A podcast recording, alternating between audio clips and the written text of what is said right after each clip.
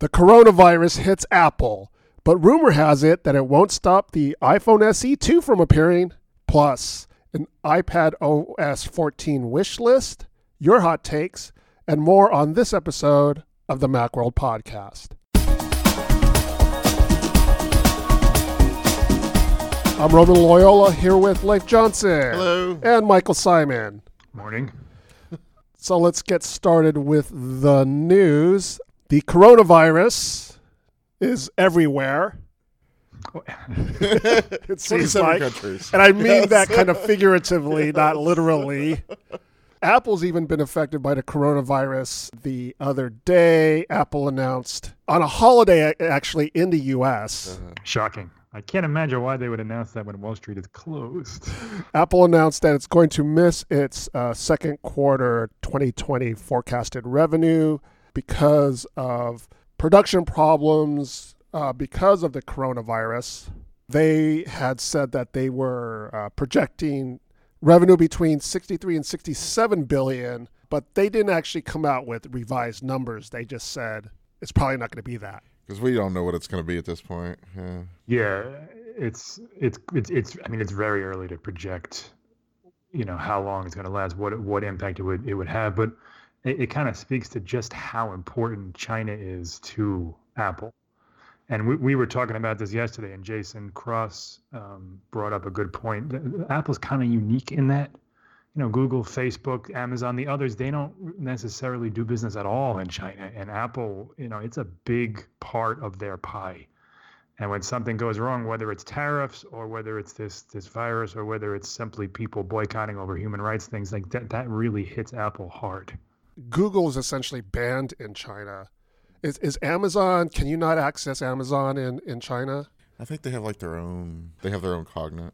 Google and Amazon are they're more service based because of China's walled garden. They don't allow those companies to do a lot of business there. Apple not just does business there, but they do a lot of production there. They got special privileges. Yeah, I know that. Yeah. Yeah, and even the hardware, like Google, you know, obviously makes the the speakers and the, and the phones and things, but it's not on the level of what um, you know. Google's hardware is such a small portion of its bottom line, and you know, Amazon, yeah, they do. I think they might have recently just shut the whole thing down because it just wasn't gaining traction. And and I mean, they're they're, they're not banned outright.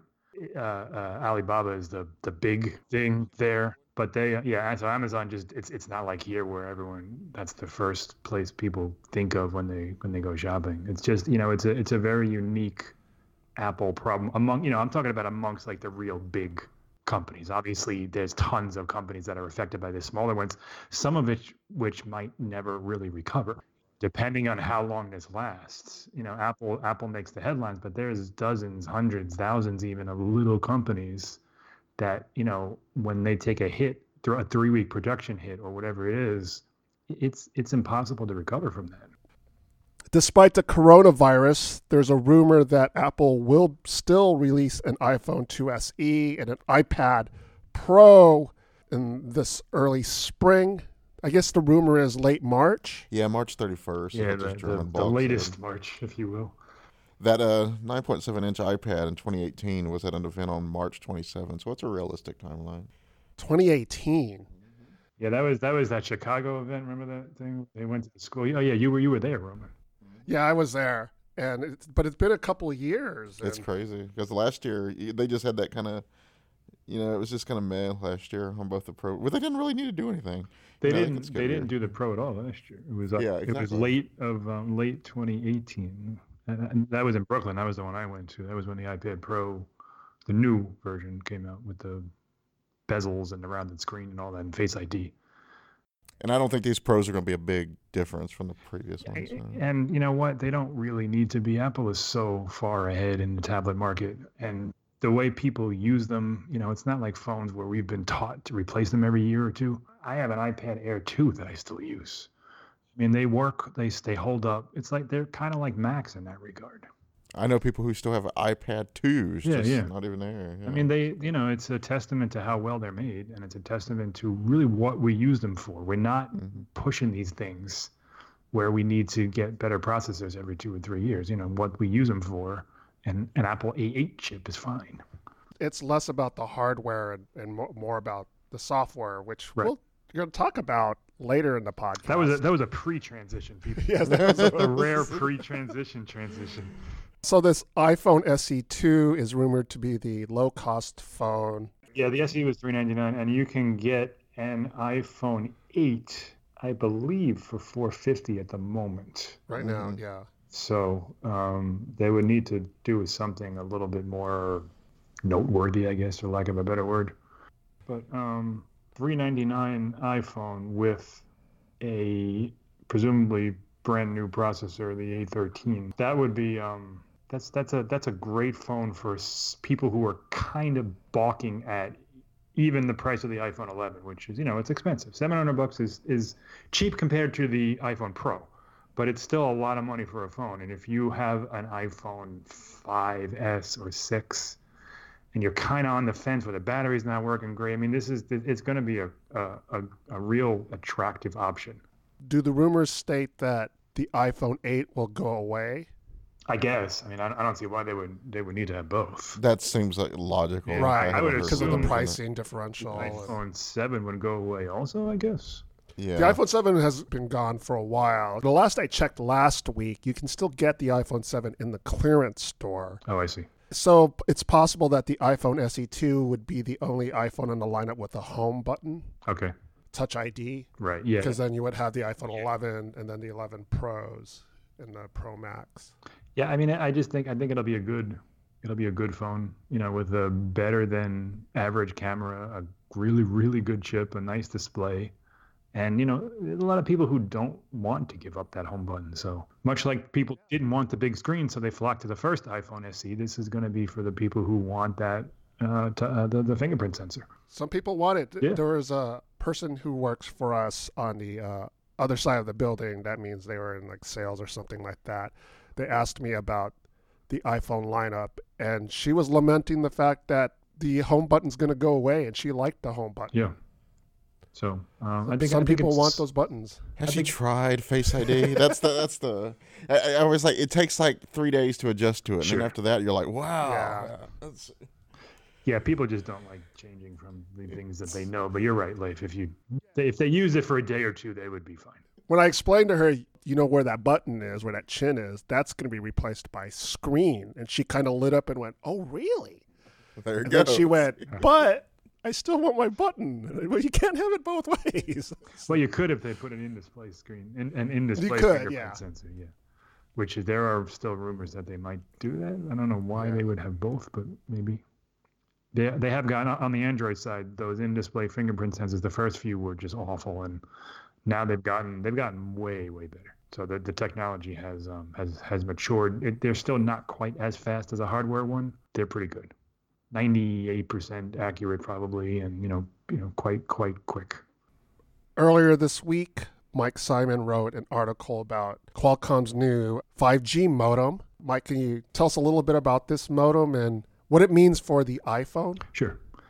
Um, I, I gotta tell you, it took me like two days to find an angle that wasn't just gobbledygook. I, I, I literally zoned out during the during the press call. There Well, yeah, it's a modem. oh, It's it kinda like, a uh, lot of numbers and like like so last year's modem, the X55, which is probably the one that's going to be in the iPhone 12. The one coming up, yeah. That was a big jump, and it was a it was something that people can understand. You know, the the the the the uh, networks that it was able to support. This one is just like this this mess of of of acronyms and numbers that just no one's going to understand or care about. But two things that it does is it it shrinks the size from a seven nanometer to a five nanometer process, which doesn't sound like a lot, but it is as far as both size and power efficiency. And it also reduces the antenna size. Now, that's important because last week, a Fast Company ran a story that said that Apple was so frustrated with the size of the antenna w- with the old modem that they were looking to build their own for the upcoming iPhone or maybe next year's iPhone. I'm not sure which. And um, that would be an issue for both Qualcomm and Apple. They would have to work together, and you know, Qualcomm does not want that. They want Apple to buy their products, the, to, to, to buy the parts from them, part and parcel, and use them in the iPhone because they're the best. So by making this smaller antenna, Qualcomm is basically saying to Apple, you know, all right, here, look, this is this is what we're building. This is the third generation, and I don't know how much smaller it is. They wouldn't actually say for competitive reasons, which is hilarious. But um, it's it's significantly smaller from what from what they they described, and the chip is a five nanometer. So anything Apple does, at best, is going to match this modem and that and so and, and, and we're talking about a year later where you know Qualcomm is would, would already be developing the fourth generation. So the point is Qualcomm is way ahead and Apple really has its work cut out for them if they want to take those Intel scraps and create something that is going to challenge whatever Qualcomm uh, whatever modem they choose for the next couple of, I, uh, of iPhones from Qualcomm. The bottom line is, I mean, no one really cares as long as it works. but if Apple was were to make a 5G modem that doesn't work as well, that would be a problem. Do you happen to know if because it's a smaller antenna, the modem requires a little bit more power to sort of make up for the smaller antenna? Yeah, I they, they, didn't get into the, the numbers as far as the power. They did say it was more efficient, and as a general rule, a smaller die process is more power efficient. But they did they didn't get into hard and fast numbers as to um, what that would be. I can say that the the 5G phones I've used on the Android side, using the, now this is the older older modem. This is the this would be the X50 and the X55 modem, not the X60.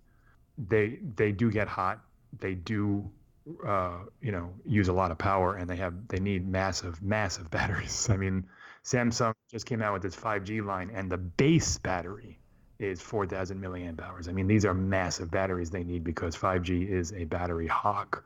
Uh, the, on the upside most people aren't able to use it yet. So you'll be on 4g the more I read about 5G and stuff, the more I think this is going to be kind of a mess. There's just different sub technologies mm-hmm. within 5G. Yeah. Yeah, very true. Different carriers are going to implement different ones. And who knows what phone's going to implement what. The iPhone needs to support, there's two main spectrums sub 6 gigahertz, which is basically faster 4G. That's what T-Mobile, you know, you see all those commercials saying that we're the first nationwide 5G network, and that's true. But it's you're not getting gig speeds. You're getting maybe hundred and something megahertz, uh, uh, uh megabits. So it's faster than than 4G, but not the 5G like blow away speeds that we've been promised. Verizon does have those speeds, but most people can't use them because they're limited to like you know a few blocks in major cities. But um, the iPhone 12 will need to support both of those if it's going to be a viable, non-confusing product. You can't sell a phone that says, "Well, this works with this network and this works with that network, but if you have this network, you're going to need this, and to future-proof that, you're going to need." They cannot do that. It needs to just say, "This is the 5G iPhone. It supports everything now and in the future." Be sure to check out Mike's article on the website. He has a, a nice overview of the Snapdragon X60 5G modem and what it could mean for the future iPhone. We'll have a link on, of that in the show notes and on our website.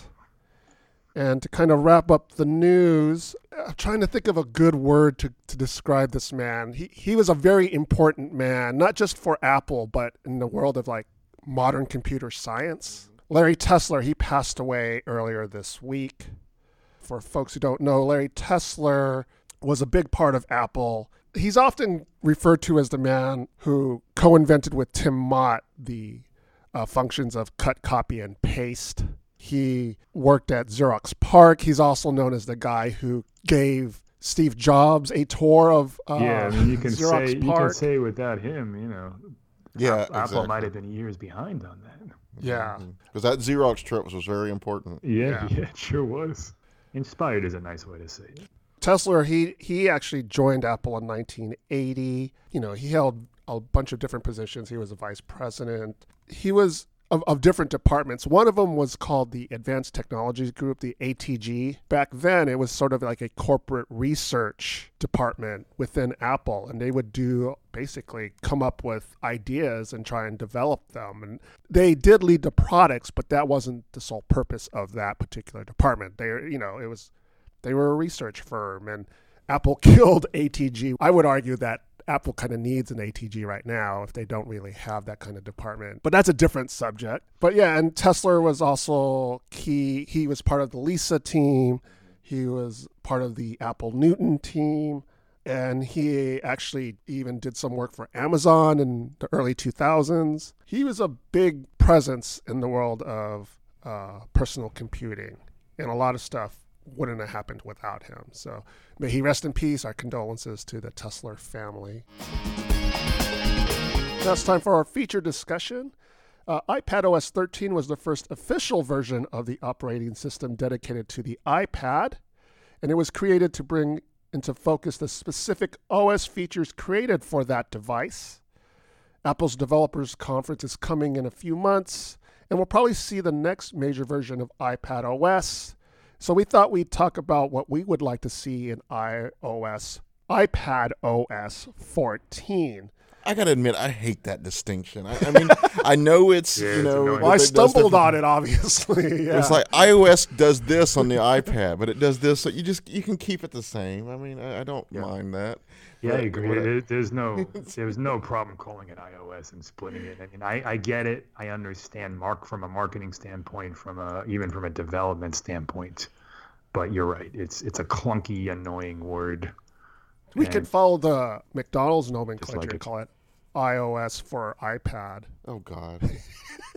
well, it, it's like I hate when I write how tos because I have to write this works on iOS and iPad OS. And it's like, duh. Anyway, uh, Yeah. there are some things where that does not happen, but eighty percent of the things it's true. No, it's- Well, that's number one on our wish list is to change the name back. Yeah, that, that, ain't, that ain't happening. but that's not going to That's happen. not gonna happen. Yeah. Uh, but Leif came up with an article earlier this week, and I think that one of the big features that I think a lot of people want is better mouse support. And keep in mind, they did not announce that as like a key uh, headline feature. It was something that was an accessibility setting. It does not show up on there, but it works pretty well. I mean, consider, considering, but you know, we would like for it to be better. Uh, and there's a lot you you can look. A lot of people have really embraced using a mouse on their iPad. Uh, people especially like to use it as their main work device, and. Uh, I'll just go ahead and jump into this. Um, you know, first of all, Apple makes you work with this little circle on the screen. You can make that circle bigger, you can make it smaller, you can change the color, but it still looks like a big circle. And uh, you know, just give us the option to make. It's an accessibility feature. Keep in mind, so it's supposed to mimic your finger, but uh, but just let us use a arrow mouse, you know, pointer. I mean, that would be logical. And anyway, with a mouse pointer like that, you would be more precise. Now you would say, "Oh, well, they're trying to mimic touch and stuff like that." Well, the thing is, you can get really, really precise with the Apple Pencil, and so what? Why not just go ahead and go that whole way and put like a friggin' mouse pointer on there? So there, there's that. What were some of the other things I, I, I said about that? That's that's one of the big ones. Uh, they could uh, introduce more support for more mount um, buttons on the mice. Uh, so a lot of mice, you know, you'll have all those extra buttons on there, but you can only configure maybe three or four. So if you use like a like a Razer Naga or something like that, you can't. You don't have to go crazy as that. That one has like 20 buttons on it, but uh, you won't be able to configure all the rest of it, which is funny because they add a lot. You, there are a lot of things you could tie to the buttons, like 50 things. I'm not even kidding, and um, also, be an easy way to turn off assistive touch menu uh, when you're done using the mouse. Usually, when you're using assistive touch, the little menu just stays on the screen the whole time. You can turn it off if you want to. I usually do, but some people like to have it because it is convenient. And you know, there should be like a shortcut, like a control center thing where you could just f- turn it off and turn it on, turn it off. And some people actually make a real shortcuts, you know, through the shortcuts out. Where so it is possible. You can do that. Yeah, I Uh, mean, th- but this would require a pretty fundamental change in Apple's thinking. I think. Like I, you know, the mouse they- pointer wouldn't. yeah. if they really kind of embraced the mouse, that means that now you have to make a smart keyboard with a with the trackpad on it. That means that you have to sell it as a feature, and I'm just I wonder if Apple's ready to go that that that that route.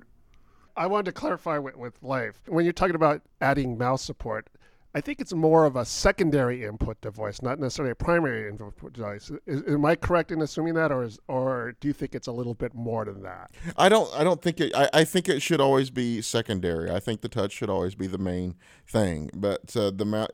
I mean, th- these are to me what I just suggested here. I, I basically my suggestions are a better pointer and an easier way to turn off the, the menu. These are not to me my big sweeping changes. To Mhm. I, I I think it does actually work fine for what it is. I mean, you you come to me, you come to I iPad OS, expecting to use a you know use it a certain way, and you you know willing to work with those limitations. I got to say, with those limitations, it works pretty well. It's just like it's just it kind of seems half-assed at this point. yeah, it's just that there are certain times, especially when if you're trying to think about the iPad as a laptop replacement, then you want to sometimes use apps that you would you would typically use on your laptop, like like say Photoshop, which requires a lot of precision. Photoshop actually, uh, by the way, is celebrating its 30th anniversary, and I believe a new version of Photoshop for iPad is is out now. I think but, the, I think the um, copy I use on my Mac is 30 years old, actually. but yeah, an app like Photoshop demands more precision, and sometimes you just can't get that precision with touch, so you have to use an, Apple device. Pencil is yeah, what they want right. you to that's, use. That's Apple's uh, Apple's yeah. secondary input advice. Uh, advice. What the hell am I talking about?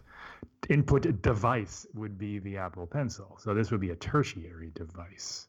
The Mac. Yeah. But, but, I, listen, I'm not arguing with you. I think that, you know, when I look at the iPad, my biggest question is where is Apple going with this? And I don't, you know, I look at a Surface and it's clear. Whether or not Microsoft succeeds, I don't know but I understand what what they want to do.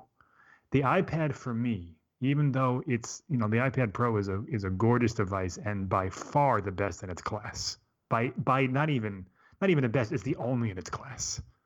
But what is it? What does Apple want it to be other than a larger scale version of the phone? I think yeah, I think the nice thing about the iPad it is because I, I used the word versatile in there. It is much more of a device, and I think than a Surface.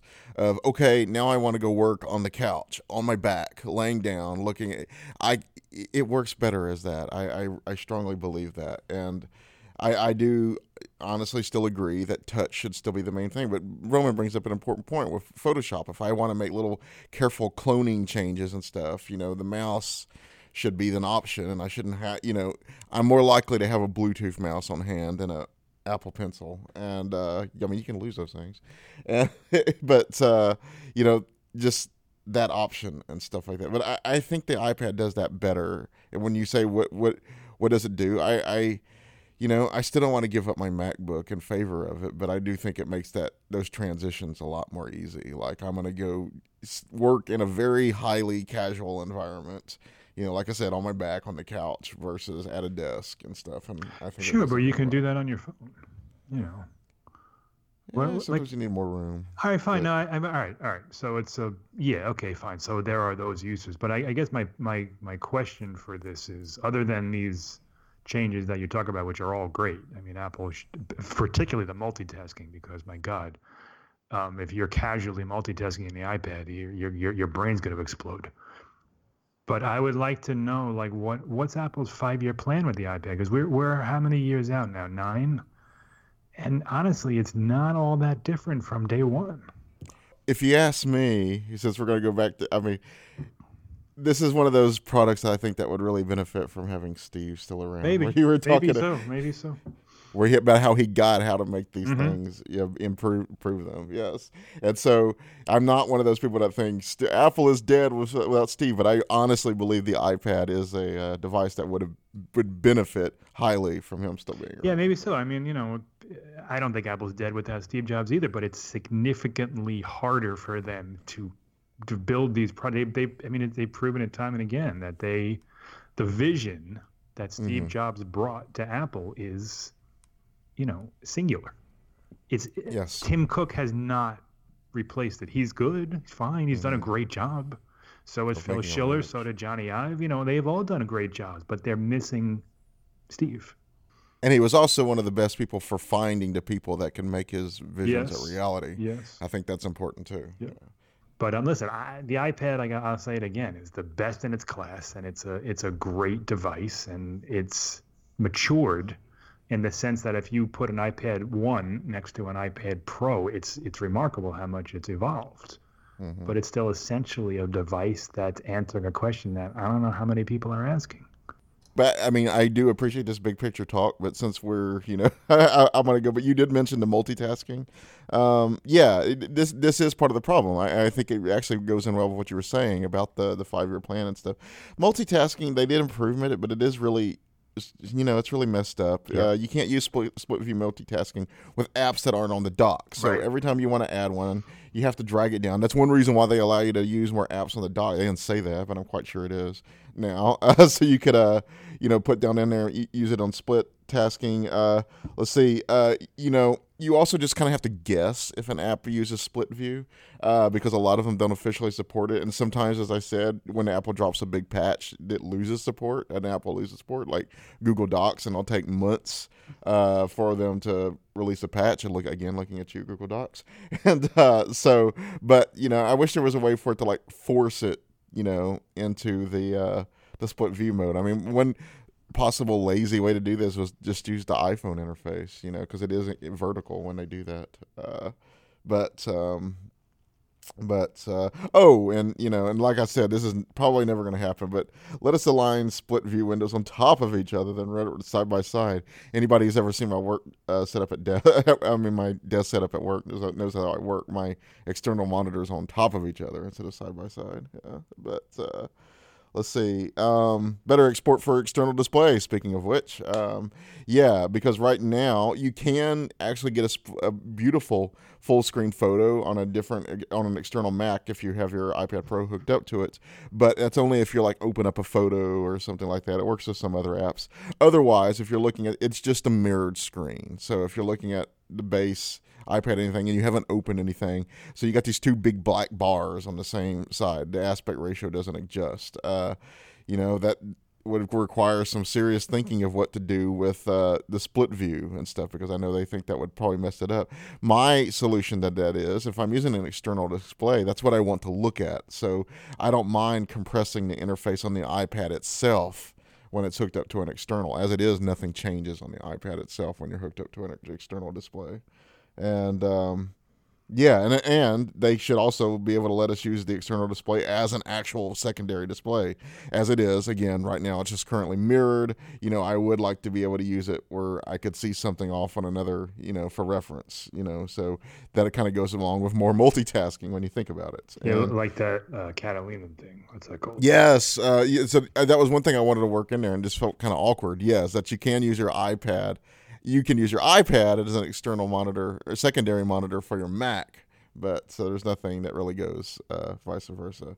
And uh, and I've harped on this one before. Uh, support for multiple profiles. That just seems silly since you can do it with a Mac. Yeah, that I don't understand that at all. To be honest with you, that's the And they, can do it for schools. Yeah, Yeah, they do it for schools. Right. It yeah. exists. They Mhm. just don't want people. They don't want to recognize the fact that most families aren't buying four or five iPads. They have one or two, maybe. I don't. I don't know. I don't think. I don't think it would affect their bottom line. I don't think anyone's saying, "Well, I can't. You have, have a multi-user, so let me go buy a second iPad." No one's doing that. They're just using the one in someone else's user. Yeah. That's that's straight up silly. But yeah, I, I'm on board with all of those changes. I'll, I'll add one. I want uh, when you restart your iPad in landscape mode, the Apple logo to be the right way. I never understood that. And I, I would like Apple to embrace. Um, this is a hardware thing. Embrace the landscapeness of it. You know, turn the turn the logo. Make it. You know, it should be a landscape first device. I mean, Mhm. no one's using it portrait, or at least not most of the time. And funny thing is, when I write by hand on there, of course, here's the big secret. I do this with regular paper too. Some people have called me a psycho because of this. Uh, I actually write lengthways, and uh, so uh, you know, so even when I'm using it to write notes and stuff, I actually write the, the long way as opposed to the you know using like a regular sheet of paper. Like Wait, so you, you you turned lined paper sideways? um, legal pads and everything. Huh. yeah. Sometimes I'll write with the lines, but if I'm feeling, if I'm really wanting to get the thoughts out, uh, that allows me more room to work lengthways. Interesting. That is that is kind of psychotic. Well, you can check out uh, Leif's list of iPad OS 14 features that we wish would happen. We'll have a link to it in our show notes. So get all the details for those features in that article. Now it's time for the two minute tip where we'll talk about a quick how to for your Mac or iOS device. This week's tip comes from Leif, and surprise, it's about the iPad. So what do you got for us this week, Leif?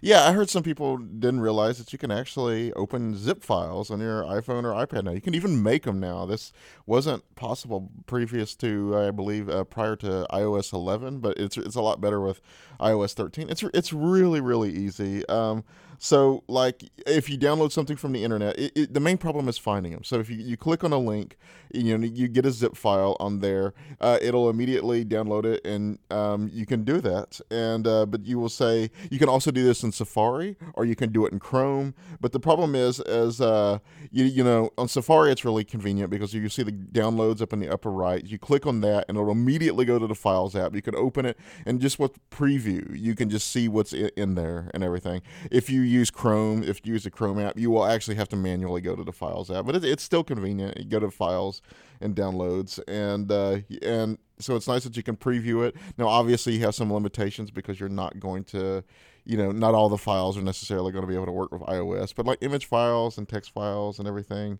that's fine. It, it really is just a case of, uh, you know, clicking on it and opening it, and that's the way it works with uh, Mail too. Is that uh, yeah, you can click on an option and it'll give you a preview of the options, and uh, and you can choose to save it to where you want, either the whole folder, and just to open it, you just tap on it and it opens. Uh, the problem is that this doesn't rare, work with dot RAR rare files, but I notice it does work some with some other uh, compressed files. So it's it's kind of kind of hit and miss. But zip files almost certainly, and you can also make them. You just uh, you know when you're in a folder in files, that's the problem. You always have to go to the files app with this. Um, so you can select multiple files, and then uh, let's see. When you uh, when you select them all, you hit more options in the lower right, and then the menu that pops up, you hit compress, and it'll immediately make a you know a zip file that says archive.zip. Now the thing is, this assumes that you already have all the files that you want to include together in a package in one place actually making getting those files in one place is a real hassle. So, so you got you gotta you know long press on something, and you have to press move, then you have to choose the folder, then you have to sometimes even making a folder. You know, depending on where you are in the files app, is kind of a hassle. So there's that. And as I say in the how-to, that which you can find on the website, if you're going to be making a package like that, it has a lot of different files. Just probably do it on a Mac or a PC first. but yeah, doing it on an iPhone is actually a, a, bit of a hassle. So if you were wondering, like my friend was, uh, yes, you can do this now, and it's actually quite easy. Uh, but it's a lot easier to open them rather than make them. All right. Thanks, Leif. You can get the details on our website. We'll have a link in our show notes. Now it's time for your hot takes. We love hearing from you. Let us know what you're thinking via email. That's at podcast at macworld.com. Or you can contact us through Twitter. That's at Macworld or on the Macworld Facebook page. Uh, here are a couple comments that caught our eye this week. Uh, the first was in response to a column that Dan Moren wrote about what we could see in the next iPad Pro, the hardware. At Polar Ice X said on Twitter, seems to be an increasing long, long shot, but I would love to see a pro version of the Ma- iPad mini. I want to be able to take notes with a pencil, record interviews, take photos, and then be able to store it in my cargo pocket. I think you can do that mm-hmm. with, with what, with what we call the iPhone 11 Pro Max. Mm-hmm. But I see what he's saying. He wants a little bigger screen. Yeah, I'd I'd buy that. Yeah. In a in a second. It's, I mean, it, yes, it's an iPhone 11 Pro Max, but the key is you don't need a cellular plan to use it. Mm-hmm. That's true. Yeah. That's the, that's what what is attractive to um, I think to to most people. I mean, yeah, like particularly like Android people, like like myself. I don't have an iPhone that I use on a regular basis, which is why I hang on to my old iPad. But I would I would buy a new what is it, a 7.9 inch iPad Pro? Yeah, in a in a second. Could it be possible that that would be a candidate for being a foldable device? Maybe, sure. Would Apple make a foldable device? It'd have to be really good. Uh, yeah. I have to admit, uh, the Mini has become the iPad that I use the most. So, um, I, I actually kind of wrote a cynical uh, editorial like last year or the year before, you know, about the iPad doing it. But yeah, it, I it's just big enough. It, it, I think it is. It's the wider display than working on my phone, and so I have a little bit more room to work with, even though it's pretty similar in size. So I, I totally agree. Yeah, of the iPads at my house, you know, we have a a regular iPad and iPad Mini. I use the iPad Mini most because I like that size. Yeah. Yeah. It's it's big enough. It's it's not that the iPad, regular iPad feels too big. It's just I don't know, it just feels more comfortable to me. Yes, and if you expanded that and got rid of the home button and had like a full screen, Mhm. it would be a, Yeah, it would be wonderful. That's awesome. I agree. Our next comment is more a comment about Apple's software development in general. It was on Facebook by David Jones. He says Apple needs to up its game ac- across the board with its software development quality. Apple's software has gone from being some of the best and most usable examples of software in the industry to being some of the buggiest and worst designed in the industry. My proposal is w- w- let's have a two years between new releases. Like we don't need iOS 14 to come out in 12 months. Make it 24 months, and let's make i. You know, you can still bring new features to iOS. Uh, what are we on 13? Yeah. Mhm, Yes. We, you, you, you can still bring new features to iOS 13. It's it's that that that ridiculously fast development pace that's screwing with everything. It's not just Apple. It happens on Android. It happens on Windows. We notice it more on Apple because we're used to things being rock solid, Mhm. and it's that pace that has really kind of changed everything. Now Apple has every year come out with tvOS, watchOS, uh, macOS, iOS, now iPadOS. It's five distinct OS upgrades every 12 months.